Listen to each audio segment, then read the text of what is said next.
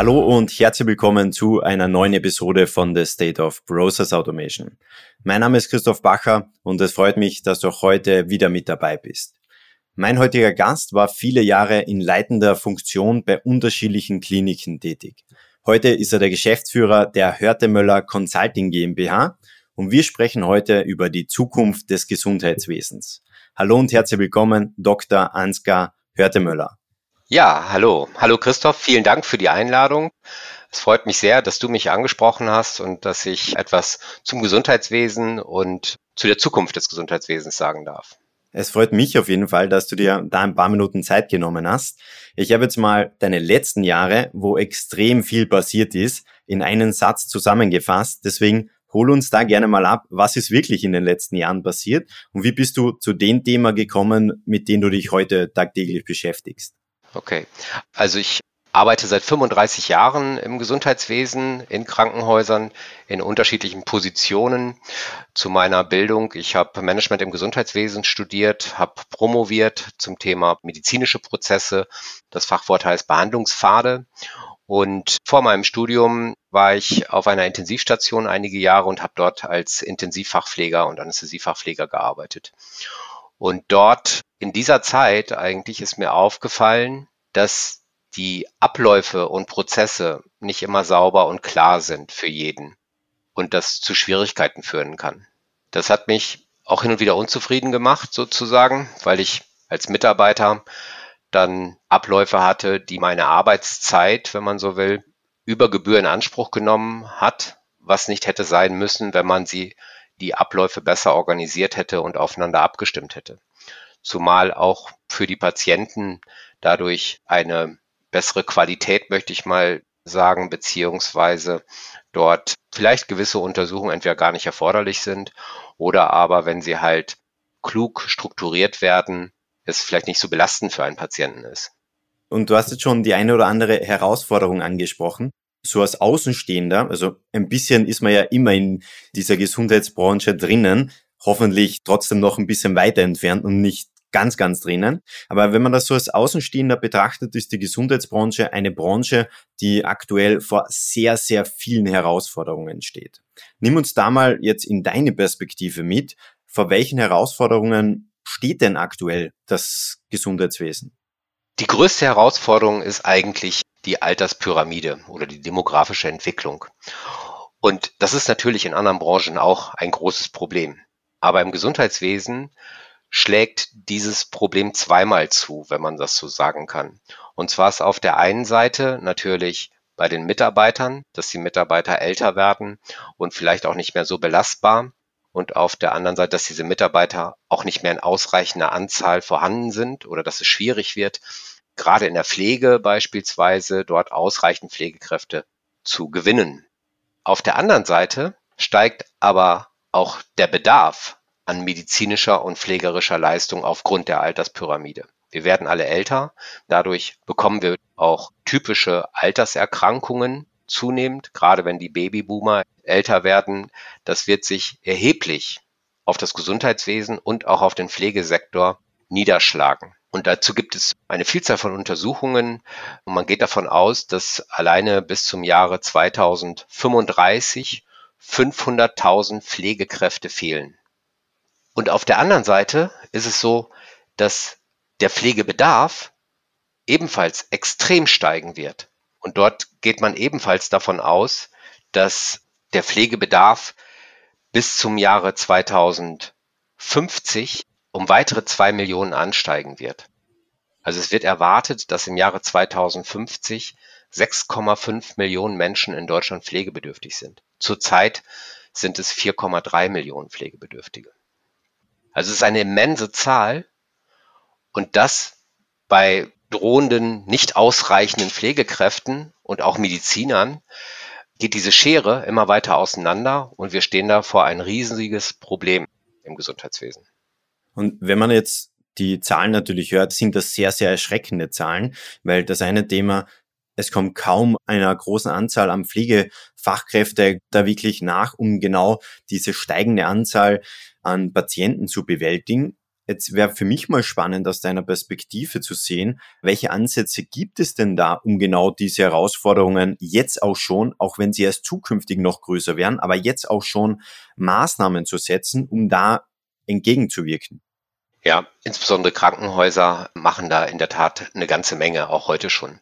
Das fängt an, dass sie die, die Ausbildungsplätze, die sie anbieten, erhöhen, um halt möglichst viele junge Leute auszubilden, die dann diese Aufgaben übernehmen können.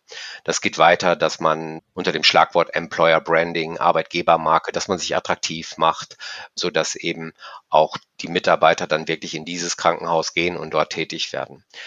Das geht so weit, dass man auch in der Arbeitszeitgestaltung wesentlich flexibler wird. Also so klassisch, das kennt man vielleicht, gibt es das Drei-Schicht-System in der Pflege, Früh, Spät und Nacht. Und auch in der Medizin gibt es zwei oder auch Drei-Schicht-Systeme.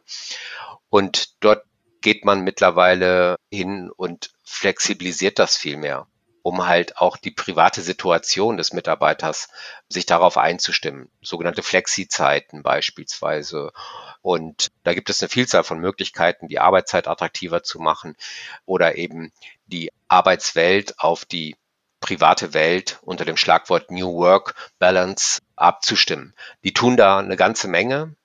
Meine Sorge ist nur, es wird nicht ausreichen. Hinzu kommt, dass man sich bemüht, auch aus dem Ausland Mitarbeiter zu generieren, zu gewinnen. Da wird also ein riesiges Paket und da sind die Einrichtungen auch sehr, sehr kreativ und überlegen tagtäglich, wie sie halt eben Pflegekräfte und Mediziner gewinnen können. Mhm. Und wenn ich mir jetzt vorstelle, Beispiel, wir schauen jetzt mal eine Ebene tiefer in so eine Klinik rein. Jetzt habe ich da eh schon zu wenig Personal. Und diese personellen Ressourcen, die ich zur Verfügung habe, die muss ich natürlich so effizient wie möglich nutzen können. Das heißt, die Prozesse, die intern vorhanden sind, sollten eigentlich bis ins kleinste Detail optimiert sein, dass alles reibungslos abläuft und dass es trotzdem, so gut es eben gehen kann, ablaufen kann. Ist das aktuell der Fall oder siehst du da noch extrem viel Potenzial, was zukünftig ausgeschöpft werden muss? Ja, Christoph, da hast du genau den Nagel auf den Kopf getroffen sozusagen. Das ist genau das Thema, was ich sehe, dass eben die Abläufe und die Strukturen A nicht mehr zeitgemäß sind und B, dass dort Effizienzreserven zu heben sind. Und Alleine im Rahmen meiner Untersuchungen zu dem Thema Behandlungspfade haben wir gesehen, dass dort Effizienzreserven von über 20 Prozent zu heben wären. Wenn es gelingt, diese medizinischen Abläufe, die Patientenabläufe neu zu strukturieren und besser aufeinander abzustimmen. Und das ist eine sehr, sehr große Herausforderung, das zu tun, weil wir Menschen alle unterschiedlich sind, weil die Krankheitsbilder so vielfältig sind, es ist halt im Vergleich zur Industrie, wo halt, ich sag mal, ein großer Autohersteller ein bestimmtes Fahrzeug baut, das ist sehr, sehr strukturiert und da ist jedes Fahrzeug gleich. Bei einem Menschen ist es so, bei einem Krankheitsbild kann es trotzdem ganz unterschiedliche Entwicklungen nehmen, obwohl es das gleiche Krankheitsbild ist, weil die Menschen vielleicht noch zusätzliche oder Nebenerkrankungen haben, die halt dann nochmal Probleme mit sich bringen oder aber auch aufgrund des Alters es ist ein Unterschied, ob ein junger, dynamischer, gesunder 18-Jähriger eine Leistenhernie oder eine Erkrankung hat oder ein älterer Herr, der 85 ist und noch zusätzlichen Diabetes hat und vielleicht noch andere weitere Erkrankungen mit sich bringt. Und das erschwert es so sehr, die Prozesse und Abläufe wirklich gut aufeinander abzustimmen. Ja, und da kommt halt eben das Thema Behandlungspfade ins Spiel, wo man vorgeht, dass je nach Krankheitsbild oder nach Therapie man versucht, zeitlich, örtlich und die Struktur, die Abläufe zu beschreiben und zu fixieren. Quasi wie ein Standard, so dass jeder Mitarbeiter weiß, wann wird welcher Prozessschritt erbracht und in welcher Reihenfolge. Das derzeitige Problem ist nur, dass das sehr, sehr aufwendig ist, solche Behandlungspfade zu entwickeln. Da brauchst du Workshops, wo halt die wichtigsten Berufsgruppen zumindest vertreten sind, die direkt am Patienten arbeiten. Und dann wird diskutiert und beraten, wie halt dieser Ablauf gestaltet werden könnte. Dann ist es aber immer noch nicht klar, ob dieser Ablauf auch so gelebt wird. Er steht dann auf dem Blatt Papier, sage ich mal, aber wie wird es dann transportiert zu den Kollegen? Wie hält sich jeder dran? Wie kann es kontrolliert werden? Und ist es überhaupt der richtige Ablauf? Oder ist es einfach nur in den Köpfen der dortigen Mitarbeiter, dass sie sich einen idealtypischen Sollprozess, wenn man so will, entwickelt haben, der aber gar nicht praktikabel ist, der gar nicht umsetzbar ist. Ne? Und für mich wird es auch nochmal spannend, du hast kurz vorher angesprochen, dass die Art und Weise, wie man in einer Klinik arbeitet, also die Prozesse, wie sie aktuell ablaufen, nicht mehr zeitgemäß sind. Was beobachtest du denn da konkret? Wie läuft es aktuell ab? Und welche Beispiele gibt es, wie es eigentlich ablaufen könnte? Ja, also wie schon gesagt, zu meiner Zeit auf der Intensivstation habe ich das auch selber erlebt, dass ich einen hochkritischen Patienten versorgt habe über eine ganze Schicht. Der war beatmet, hatte lebenswichtige, lebenserhaltende Medikamente ganz kontinuierlich bekommen über sogenannte Perfusoren oder Pumpen, die man auch nicht vorübergehend nicht laufen lassen konnte. So, und dieser Patient sollte eine sogenannte Herzkatheteruntersuchung erhalten. Das bedeutet, dass man mit diesem Patienten inklusive Beatmungsgerät, inklusive dieser ganzen Pumpen zu diesem Herzkatheterlabor fahren muss, diesen Patienten dahin transportieren muss. Dann bekommt er diese Untersuchung und dann geht's wieder zurück. Das ist sehr, sehr aufwendig. Das ist auch für den Patienten eine kritische Situation. Und auch für mich dann als verantwortlicher Anästhesiepfleger eine große Herausforderung. Es ist sehr, sehr aufwendig, das vorzubereiten. Du musst halt alle Maschinen in mobiler Form dabei haben. Du brauchst in der Regel als Backoffice sozusagen weitere Medikamente, die du dabei hast oder aber auch wenn ein Medikament ausgelaufen ist, dass ich es schnell wechseln kann etc. Das ist also sehr, sehr aufwendig. So, dieser Patient bekam nun diese Untersuchung und es ist alles gut gelaufen, Gott sei Dank. Ich habe ihn dann wieder abgeholt mit einem Kollegen und wir haben ihn dann wieder auf seinen Intensivplatz gebracht und alles wieder angeschlossen. Und alles war gut sozusagen, zumindest in der Situation. Und wir waren sehr, sehr lange damit beschäftigt. Also die Vorbereitungszeit und auch die Nachbereitungszeit, also das Wiederherrichten und den Patienten wieder vernünftig an seinen Platz zu bringen, das dauert wirklich lange. Und da kann man von ausgehen, jetzt mal so reingegriffen, dass das ein, zwei Stunden mit sich bringt. Nur für diesen einen Patienten, nur für diese eine Untersuchung. Nach dieser Untersuchung stellte sich heraus, er bräuchte noch einen CT, eine Computertomographie.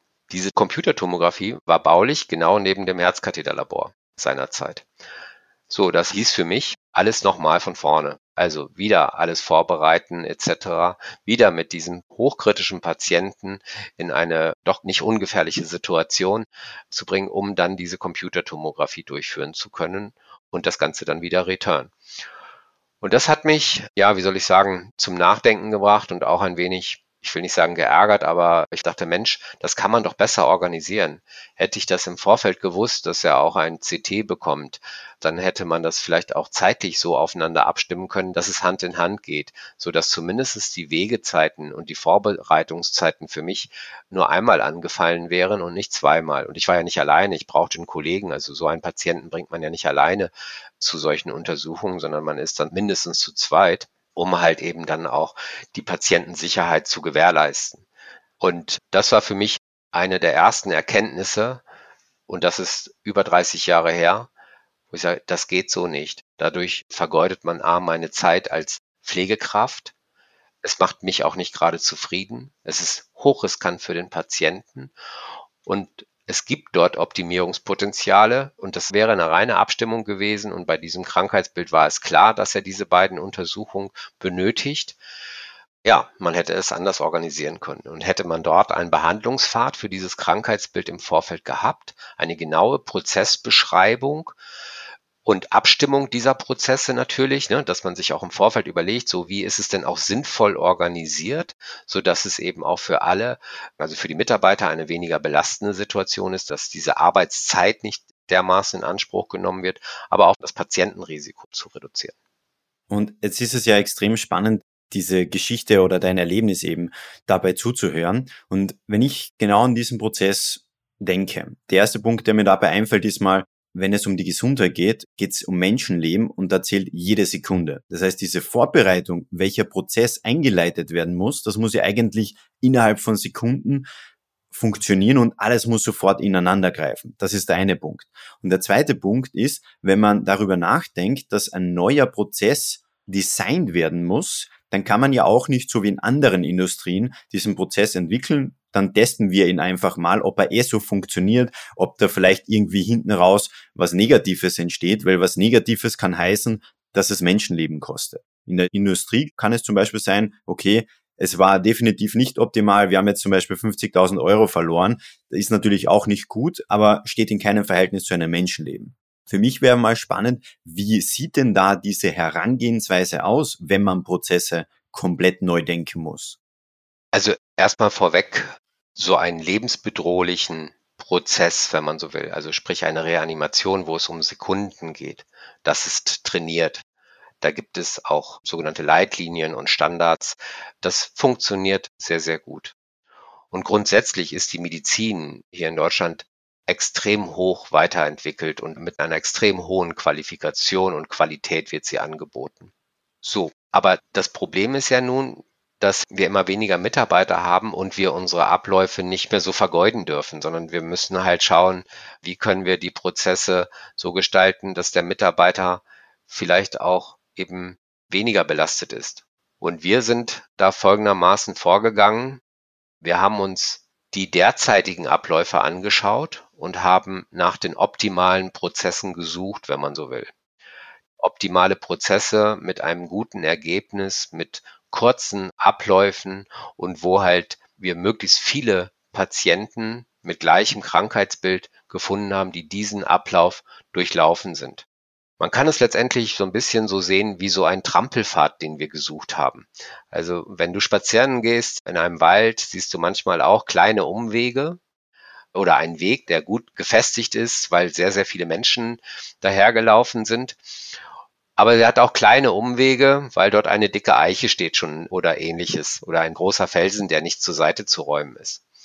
Dennoch ist es immer der kürzeste Weg, um diese Hindernisse auch drumherum sozusagen. Und so sind wir auch vorgegangen, dass wir Trampelpfade gesucht haben bei gezielten Krankheitsbildern nach dem Motto, wo ist da der kürzeste, der effizienteste Weg und immer aus der Sicht des Patienten, also von der Aufnahme in einem Krankenhaus bis zur Entlassung, den kompletten Ablaufplan gesucht. Das haben wir in der Form gemacht, dass wir uns eben mit der Technologie Process Mining die digitalen Spuren herausgezogen haben sozusagen oder aufbereitet haben mit Process Mining. Das war sehr, sehr schwer, weil eben die Abläufe nicht so standardisiert beschrieben sind wie in der Industrie oder in der Finanzwirtschaft oder in der Abrechnung beispielsweise. Also Fakturierung oder die Buchhaltung ist ja sehr, sehr gut strukturiert. Das ist heutzutage ja mit Process Mining nicht mehr das Problem, das auszuwerten und zu analysieren. Aber bei den medizinischen Prozessen gibt es diese klaren Bezeichnungen und Beschreibungen von einzelnen Abläufen und Arbeitsschritten nicht. Und das war eine große Herausforderung für uns, diese Abläufe dann auch so zu definieren, mit Attributen zu beschreiben, um halt dann auch ja, Äpfel mit Äpfel zu vergleichen und nicht Äpfel mit Birnen zu vergleichen. Mhm. Ich wollte dann gleich auf den nächsten Schritt eingehen. Weil spannend wäre natürlich, wenn wir dieses Beispiel komplett durchgehen. Jetzt habt ihr diesen Prozess analysiert und auch mit Process Mining teilweise erste Daten analysieren können. Wie sah dann eben dieser nächste Schritt aus? Ja, also diese Aufbereitung mit Process Mining war sehr, sehr aufwendig, weil eben ja es eine Vielzahl von Prozessschritten gibt und eine Vielzahl von Daten unterschiedlicher Art, die erst entsprechend mal in einer Datenbank gut strukturiert aufbereitet werden mussten. So. Dann haben wir uns diese Daten angeschaut. Das war ein großes Durcheinander. Das sah aus wie ein großer Spaghettihaufen, wenn man so will. Und wenn man sich dann manchmal so in Qualitätshandbüchern die Ablaufbeschreibung anschaut, dann sieht das immer so schön strukturiert aus, aber das wahre Leben ist gar nicht so.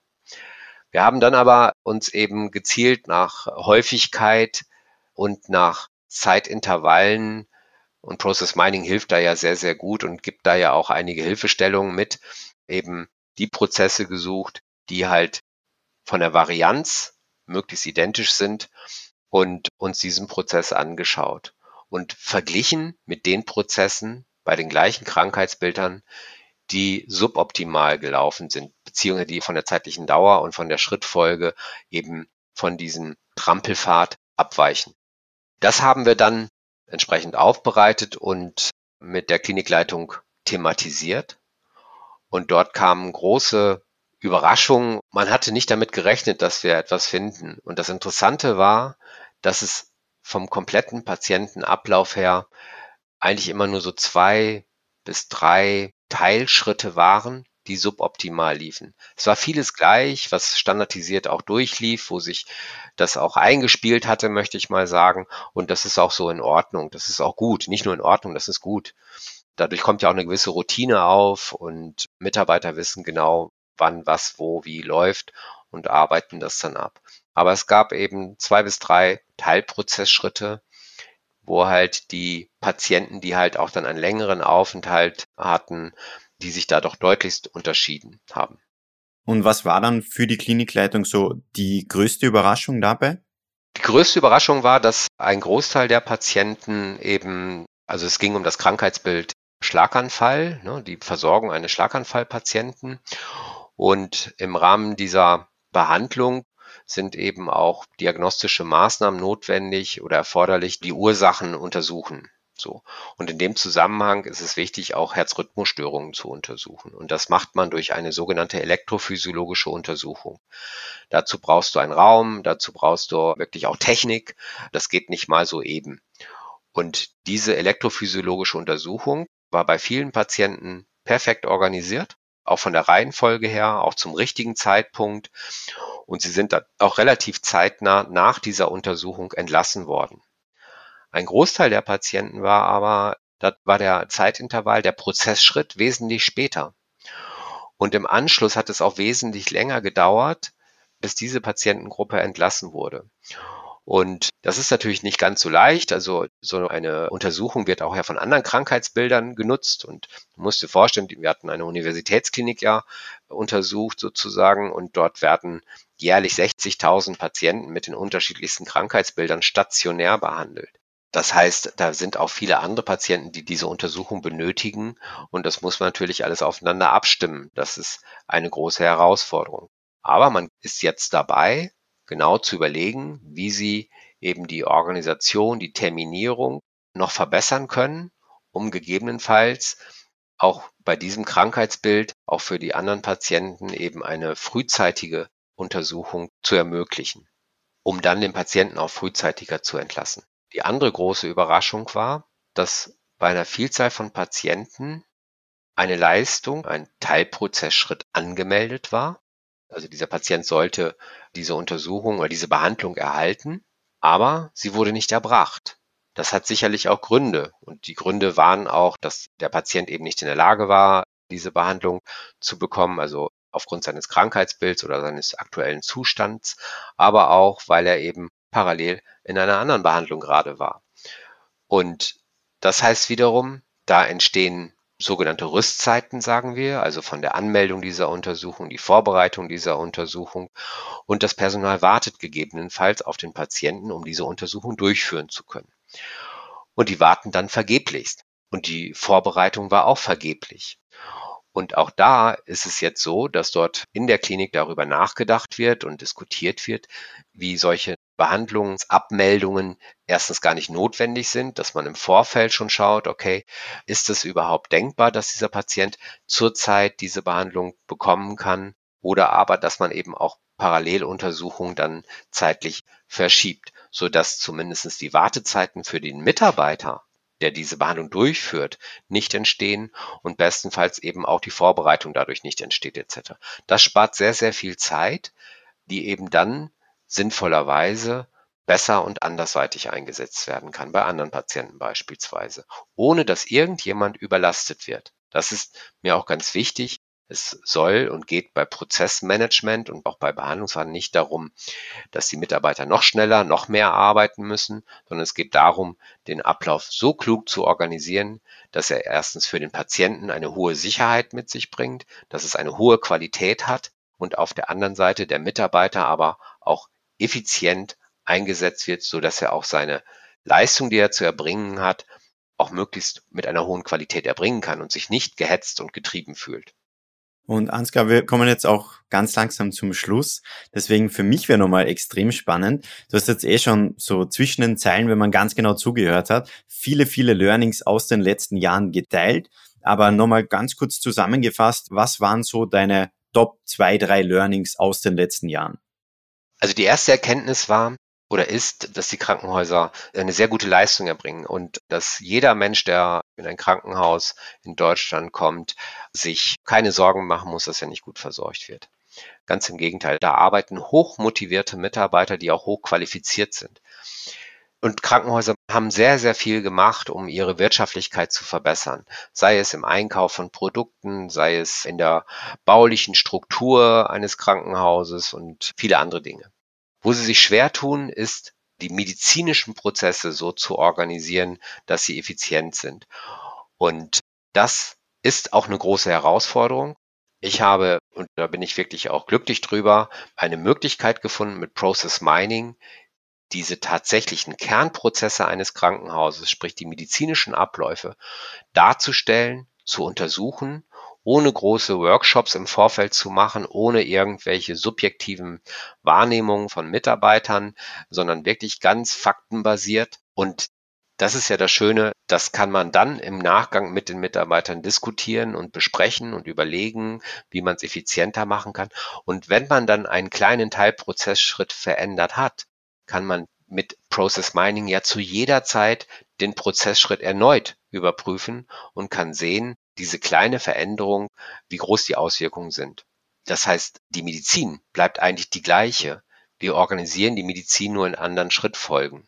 Und ich hoffe halt, oder das ist so meine Erkenntnis daraus, dass eben durch eine gute Prozessorganisation noch große Effizienzreserven zu heben sind, dass die Patientensicherheit und die Patientenzufriedenheit auch nochmal deutlich besser wird. Auch Patienten finden es gut, wenn sie halt strukturiert ihre Erkrankungen zügig behandelt bekommen, ohne lange Wartezeiten etc. Und auch der Mitarbeiter findet es klasse, wenn er halt nicht warten muss und genervt ist, weil wieder ein Patient abgemeldet ist und er dann vielleicht Überstunden machen muss, um sein Tagespensum zu erreichen beispielsweise.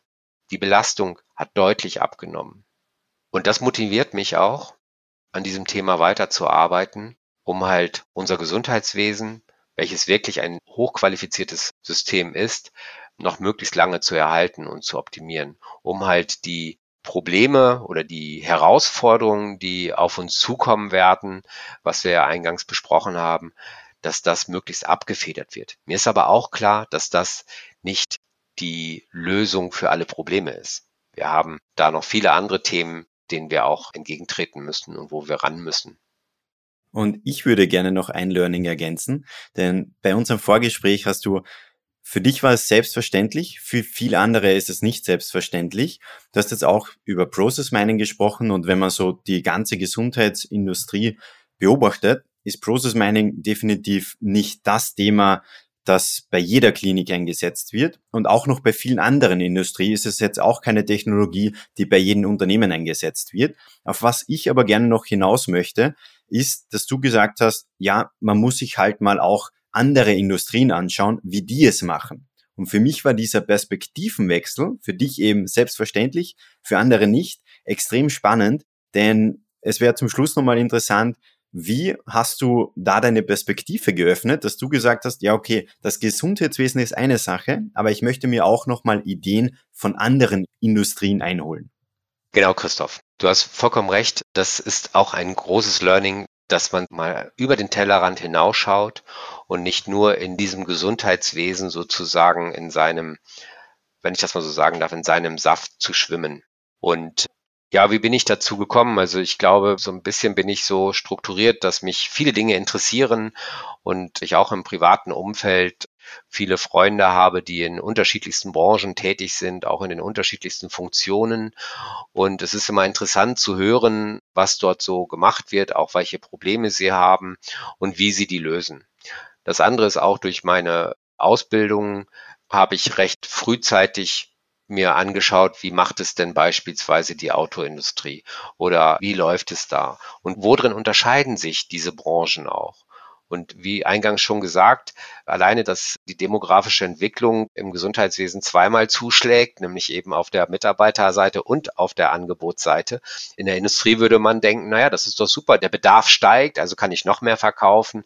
Da gibt es natürlich andere Regularien, dass Krankenhäuser einen festen Preis haben und auch da begrenzt werden und andere Dinge. Aber es ist total spannend zu sehen, mit welchen Konzepten die sich ja auch bewährt haben. Und Process Mining gibt es seit über 40 Jahren und Natürlich ist das in der Industrie, gerade wo halt Prozesse standardisiert sind, ein tolles Instrument, Abläufe zu untersuchen. Und da ich mich im Vorfeld eben auch mit Behandlungspfaden und Prozessen sehr intensiv beschäftigt habe, war ich auf der Suche, eine Lösung zu finden, dass Behandlungspfade leichter zu erarbeiten oder auch zu thematisieren, eben keine großen Workshops zu organisieren, die dann auch eher ein subjektives Wahrnehmungsbild einzelner Personen wiedergibt, sondern ich wollte Transparenz, absolute Transparenz und das möglichst auch wirklich die wirkliche Situation eines Krankenhauses, eines Behandlungsablaufes darzustellen. Und das ist mit Process Mining auf jeden Fall möglich. Und meines Erachtens nach kann ich nur jedem Krankenhaus empfehlen, sich mit dieser Technologie zu beschäftigen und damit die medizinischen Prozessabläufe zu untersuchen. Ansgar, ich sage, das ist auch schon ein perfekter Schluss. Ich glaube, zusammengefasst, die Learnings in einen Satz, man muss definitiv über den Tellerrand hinaus gucken und auch schauen, was machen andere Industrien, was kann ich von anderen Industrien lernen. Ich sage erstmal herzlichen Dank, dass du da warst. Ciao. Vielen Dank, Christoph. Dir alles Gute und bis ganz bald vielleicht. Ciao. Ciao. Das war wieder eine Folge von The State of Process Automation. Schön, dass du wieder mit dabei warst und es ist wirklich unglaublich, wie schnell die Community rund um State of Process Automation aktuell wächst. Mittlerweile sind es mehr als 1000 Personen, die hier regelmäßig zuhören und deshalb möchte ich diesen Moment kurz nutzen, um einfach mal Danke zu sagen. Danke, dass du dir diese Folge angehört hast. Danke, dass du vielleicht schon länger mit dabei bist. Und es würde mir extrem viel bedeuten, wenn du bereits das ein oder andere Learning aus den Gesprächen mitnehmen konntest, dass du diese Folge oder den Podcast mit einem Kollegen oder einem Freund oder Freundin teilst. Denn dadurch können noch mehr Personen von den Gesprächen profitieren und deshalb sage ich jetzt schon mal vielen Dank dafür. Und wenn du es noch nicht getan hast, abonniere unbedingt den Podcast auf Spotify, Apple oder Google dass du auch zukünftig keine weitere Folge verpassen wirst. Und wir hören uns in der nächsten Folge von The State of Process Automation.